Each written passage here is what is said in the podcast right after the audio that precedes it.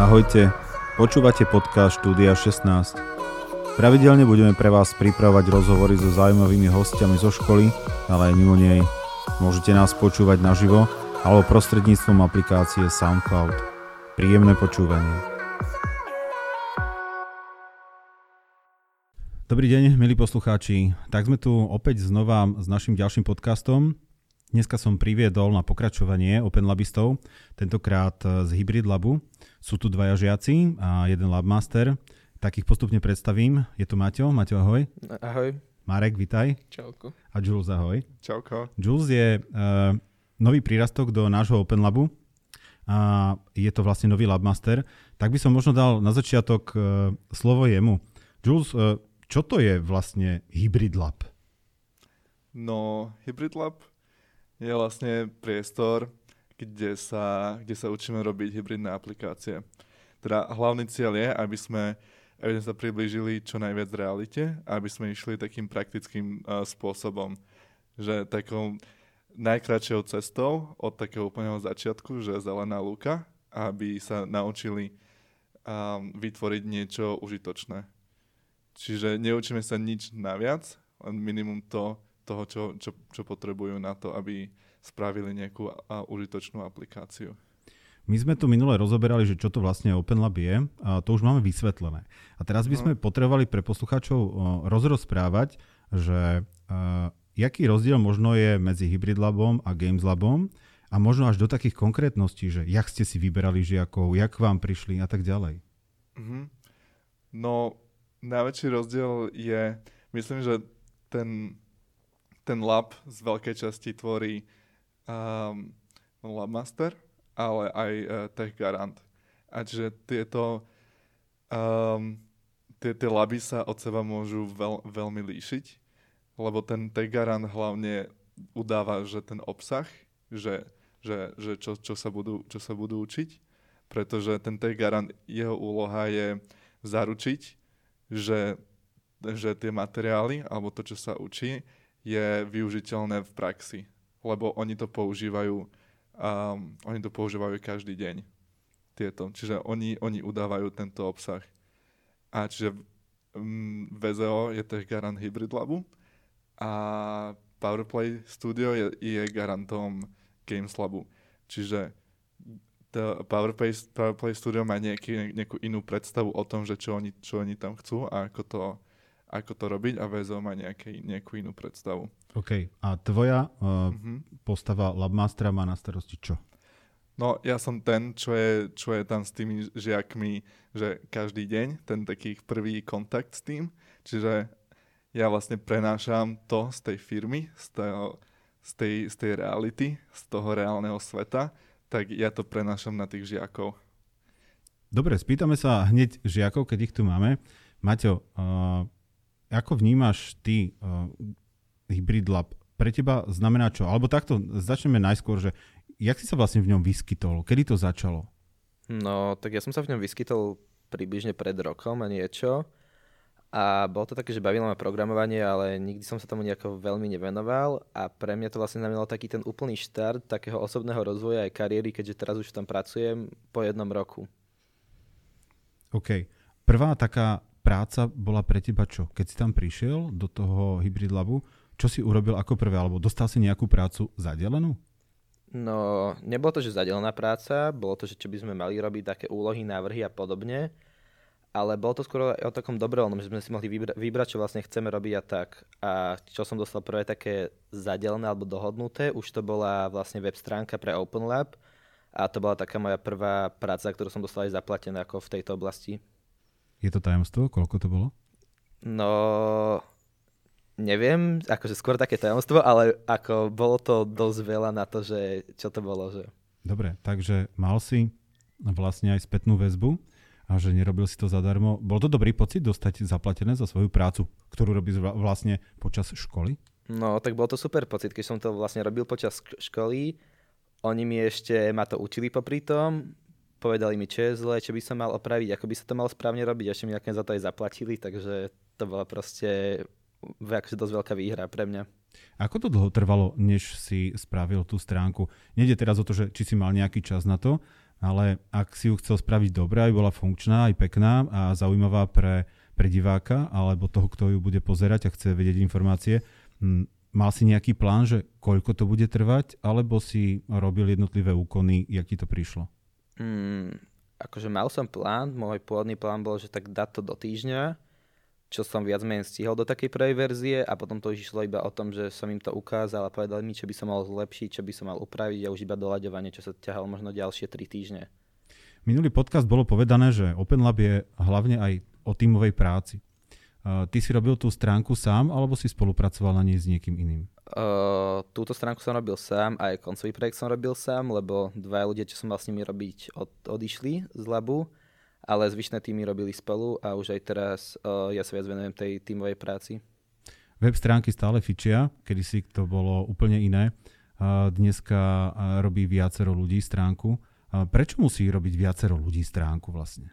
Uh, no lebo na tú stránku treba grafiku, takže treba grafika, potrebujete niekoho, kto vám naprogramuje to, čo vidia bežní užívateľia, potrebujete niekoho, kto naprogramuje backend, čo vlastne tá stránka na pozadí, čo už bežní užívateľia nevidia po prípade, ak sa ukladajú dáta ďalšie, čo robiť z databázy a podobne, takže treba veľa ľudí, ktorí dokážu spolu spolupracovať a prepojiť tie veci, čo vytvorili.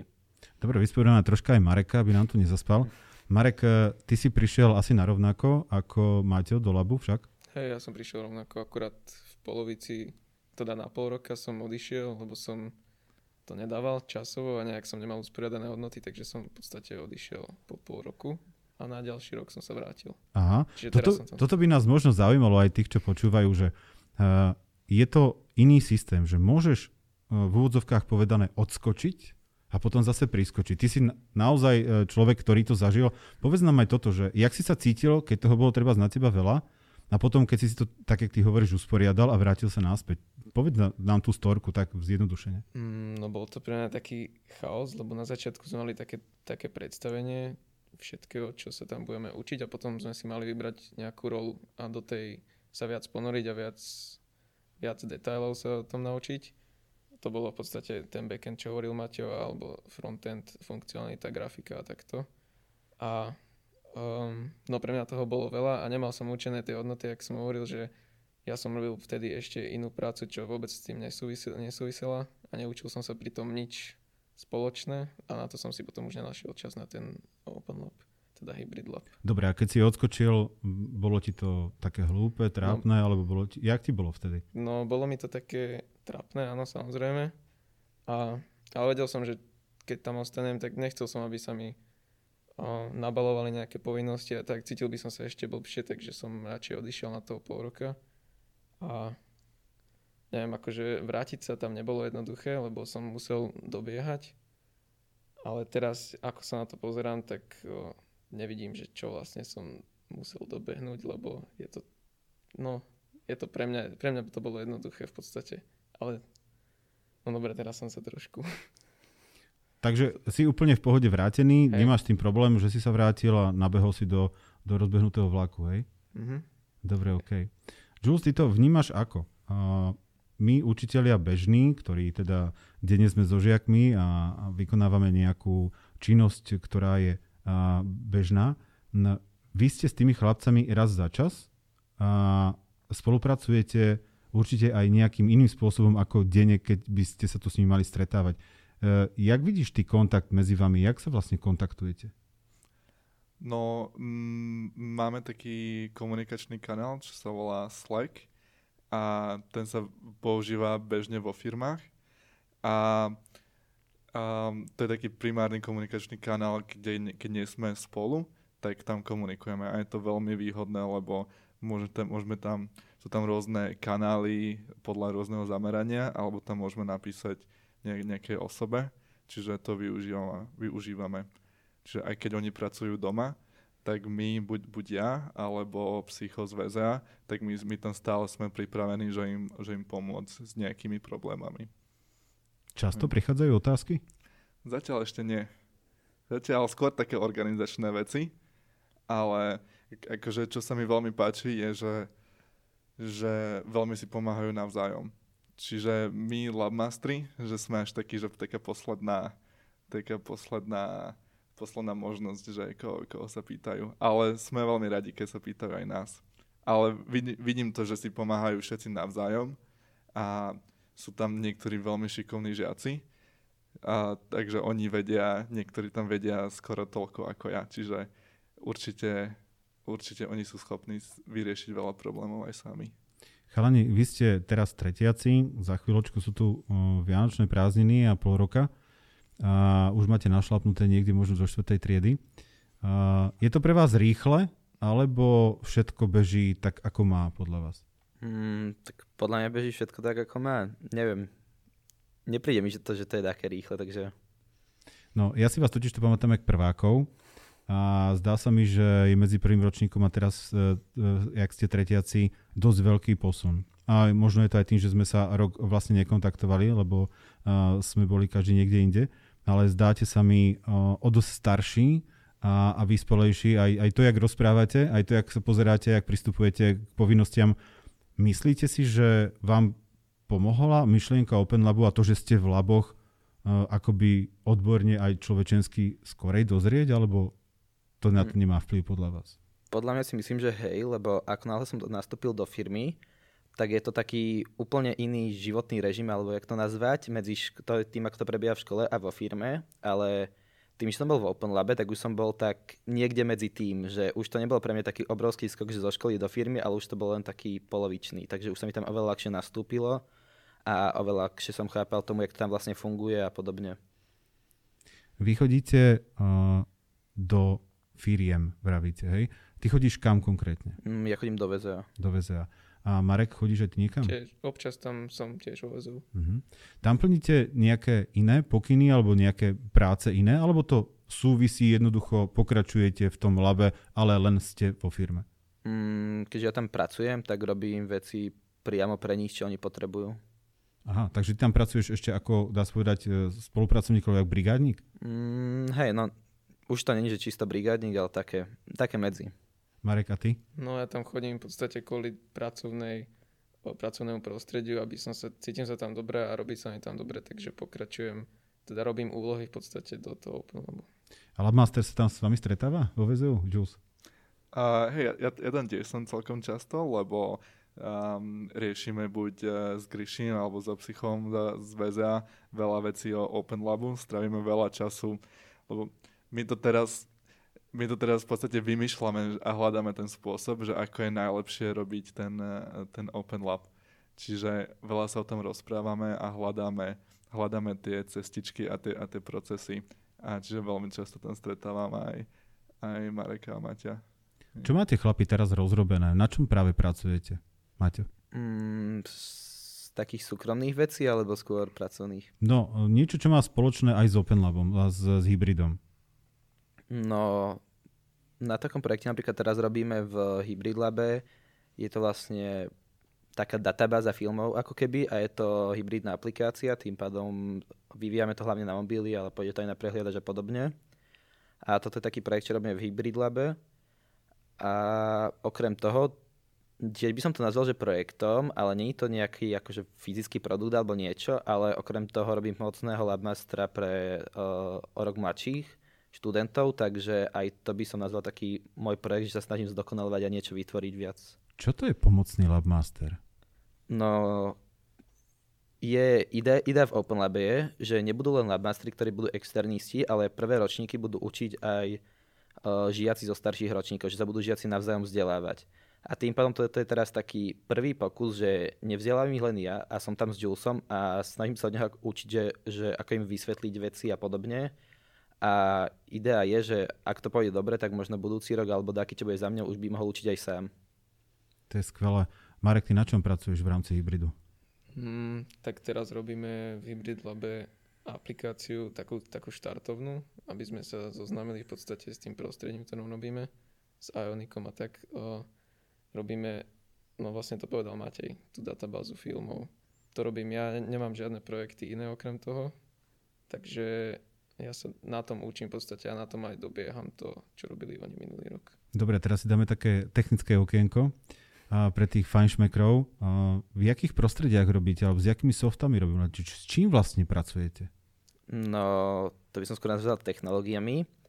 A čo sa týka frontendu, tak uh, no, jazyky pre prvý rok, ako náhle nastúpite, tak si môžete vybrať, či idete HTML alebo CSS, čo je vlastne štýlovanie, alebo JavaScript, čo sú také animácia a rôzne iné veci. A potom môžete ísť uh, backend a to je PHP. A v druhom ročníku si môžete vybrať, že či chcete začať robiť mobilné aplikácie, čo je Angular Ionic. A uh, tam sa používa TypeScript, uh, HTML, CSS, takže to sa spájajú už prvé dve role dokopy. Alebo si môžete vybrať, že idete pokročilý backend, takže naďalej v PHP a robí, robíte backend k tým aplikáciám. Čo z tohoto, čo si všetko vymenoval, je tebe najbližšie? Ťažko povedať, keďže robím vo všetkom z toho, ale v poslednom čase ma najviac asi zaujíma ten Ionic. Čo Ke, sú aplikácie. Keby si sa pozrel o rok dopredu, tak to si niekde tesne pred pol rokom v štvrtom ročníku. A kde sa vidíš po skončení strednej školy? Mm, toto je veľmi ťažké povedať, keďže uh, keď som si predstavil minulý rok, že kde budem teraz, tak by som si nepredstavil, že ma to až takto ďaleko posunie, že za jeden rok sa dostať do firmy a potom do, dokonca za pol roka som sa tam dostal.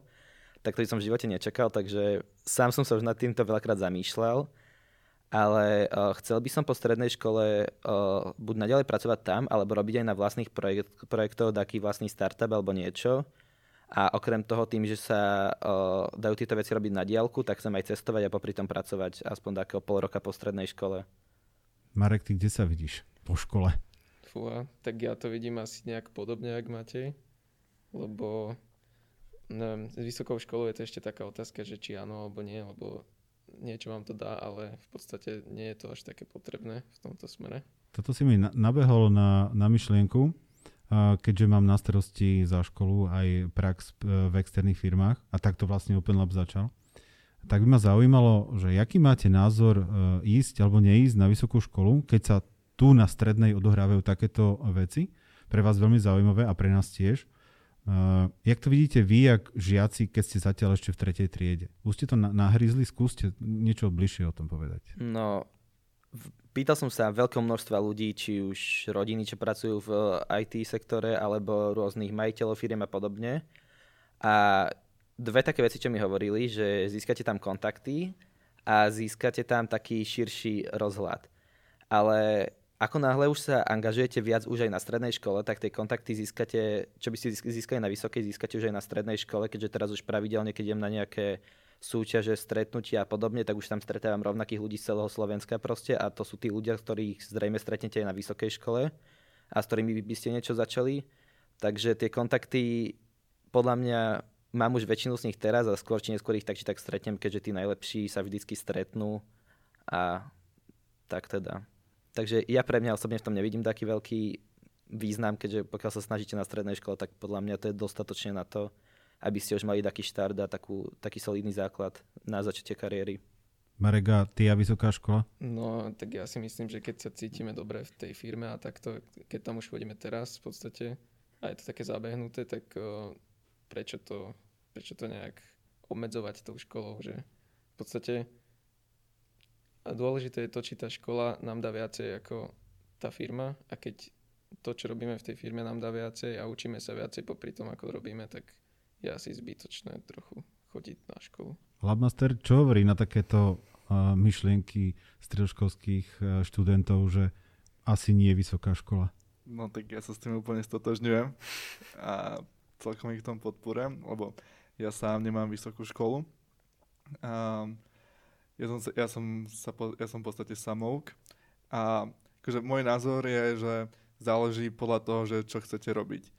Dnes existuje na trhu obrovský dopyt po vývoji takýchto um, webových technológií a, a aplikácií a myslím si, že na toto vysokú školu netreba, že toto sa človek dokáže naučiť aj sám alebo s nejakou pomocou z, z niekoho iného ale nepotrebuje stráviť 5 rokov niekde študovaním tohto. To je skôr na škodu, lebo v tomto sa človek potrebuje čím skôr dostať do praxe a mať, a mať skúsenosť a kontakt s tým reálnym svetom a s tým klientom a toho naučí strašne veľa.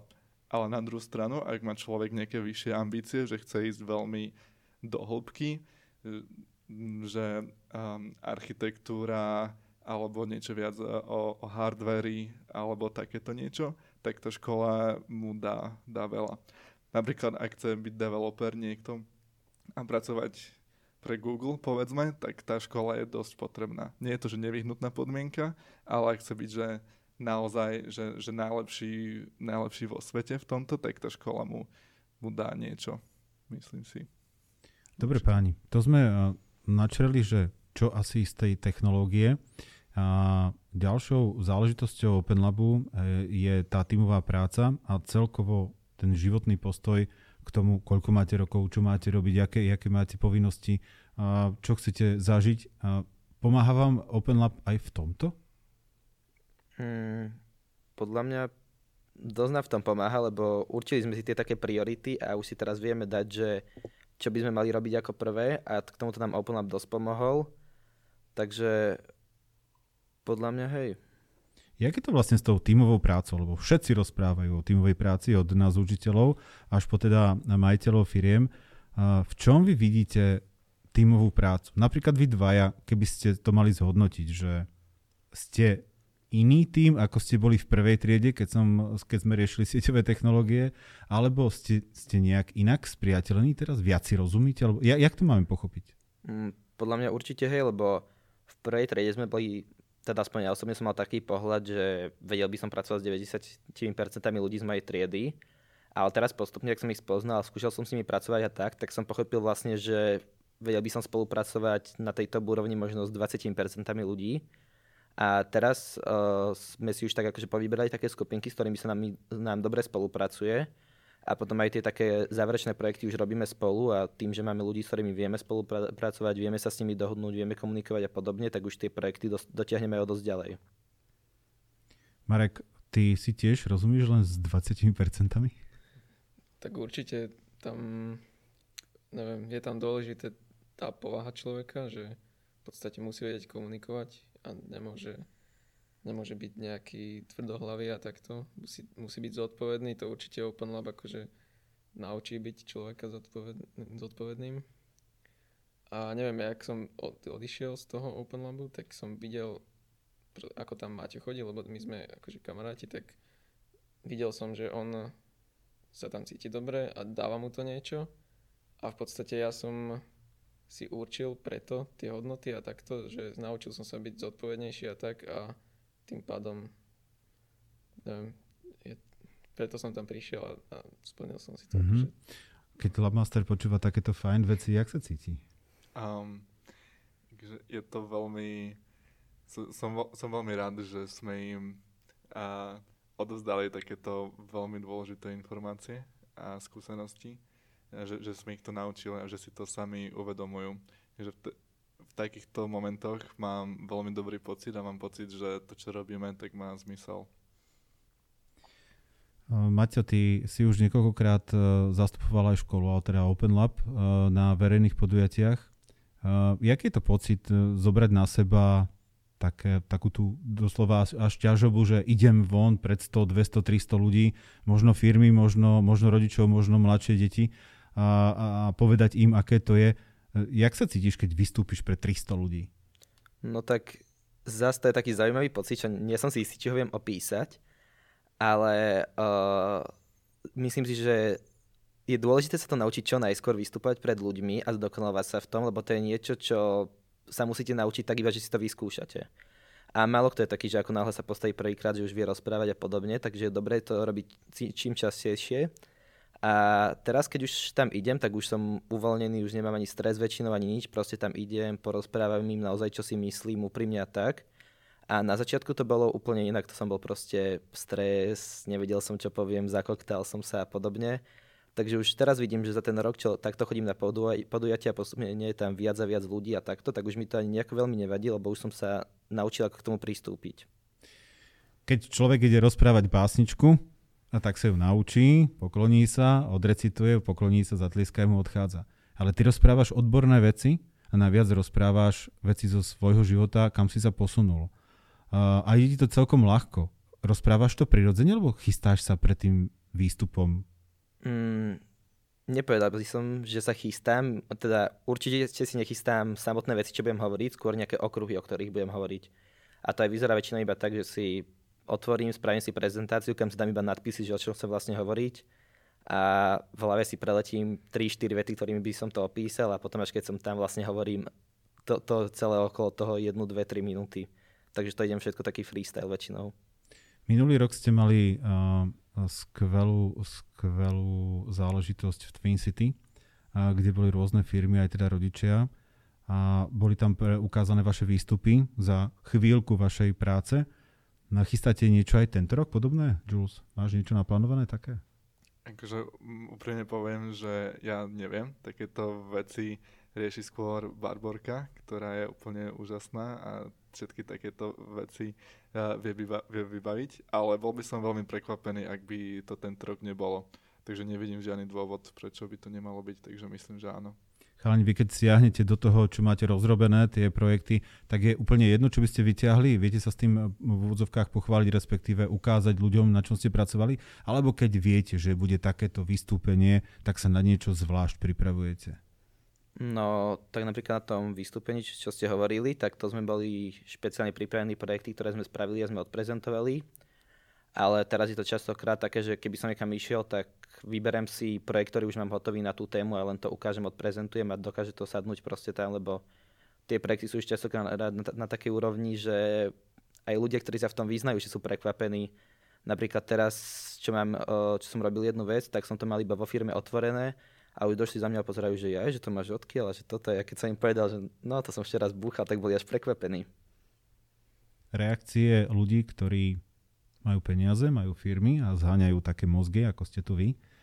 A hovorí, že sú, že sú prekvapení. A tebe sa to zdá ako, keď sú takto prekvapení, že na 18-ročného chalana takto reagujú?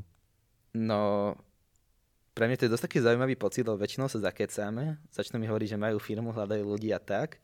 Potom sa ma spýtajú, na akú vysokú chodím a ja vždy pozerám na nich, že ja som tretiak na strednej pozerajú na mňa, že to odkedy programuješ, že rok a pozerajú na mňa ešte viac, že toto si za rok stihol, že to čo tam máte, takým porozprávame o Open Labe a tak. A väčšinou sú z toho celkom prekvapení, lebo nevedeli, že také niečo existuje. A tak, takže je to taký dobrý pocit niekomu takto porozprávať, čo ste stihli a za tak krátky čas, a keď je taký prekvapený, že vidíte, že nie všade to takto funguje. Takže ty chceš nám všetkým povedať, že toto, čo vieš, si sa naučil za rok a pol? Hej, menej než rok a pol. Marek, aj ty? No ja nie. ja nie som na takej úrovni určite, jak Matej, lebo aj cez to, že som odišiel a on sa tomu venoval určite viac, takže... Ale dá sa. Keď niekto Jules, ty, ty jak to vidíš? Je potrebné, aby a ešte 8, 7, 6, tak ja neviem, kam ešte mám nižšie ísť, potreboval a, tieto skillsy nadobúdať už skorej? Je to lepšie? Alebo jednoducho, keď má človek talent, tak sa to prejaví v ten správny čas? Mm, takže podľa mňa len to, že má človek talent určite ne, nestačí. Každý, každý si to musí odmakať a musí veľa skúšať a ne, nejde mu to, musí hľadať bugy a, a podľa mňa čím skôr, tak e, tým lepšie. Aj keď má talent, tak to len bonus, ale na talente by som určite uh, ne, nestavial. Dobre páni, chýlime sa už ku koncu nášho rozhovoru, veľmi príjemného a veľmi pozbudivého. Čo by ste odkázali, ak nás náhodou počúvajú aj 8 9 alebo rodičia, a deti, ktoré rozmýšľajú, kam sa dať na strednú školu, respektíve čo budú robiť, až vyštudujú strednú školu, či ísť na vysokú, neísť na vysokú. Čo by ste im odporúčili rodičom alebo týmto 8 9 že ako si majú vyberať školu? Hmm. K tomu, co som raz videl, o, taký jeden článok alebo video, že ako by sa to malo robiť. A bolo to robené niečo na štýl, že vytlačíte si papier napríklad s 50 povolaniami, vyškrkáte si prvých 30, ktorých určite nechcete, potom sa pozriete na zvyšné, vyškrkáte ďalších 10, ktoré určite nechcete a z tých zvyšných 10 si skúsite. A to, čo vás zaujíma najviac, tak do to, na ten smer sa venovať. Marek, čo by si povedal 8 9 tak, ako, ako 8 9 tak určite by som zhodnotil nejaké svoje predpoklady, že či podstate nejaká inteligencia takto, že či mám na nejaké ťažšie školy alebo tak. A určite potom by som volil určite nejakú IT školu ako Halova. A neviem, určite nestrácať čas na škole len tým, že tam som a nič nerobím, lebo keď mi škola nedá nič, tak iba tam nebyť a ne, aj doma prísť domov a nerobiť tiež nič, ale robiť to, čo ma zaujíma, že ne, neviem, jak to povedať, o, nebrať školu ako taký, také hlavné vodítko, že v podstate to nie je... Pred, ja, som, ja som napríklad Halovu precenil, že, že myslel som si, že ma to bude viesť samo a ja nebudem musieť robiť nič v podstate. Mm-hmm.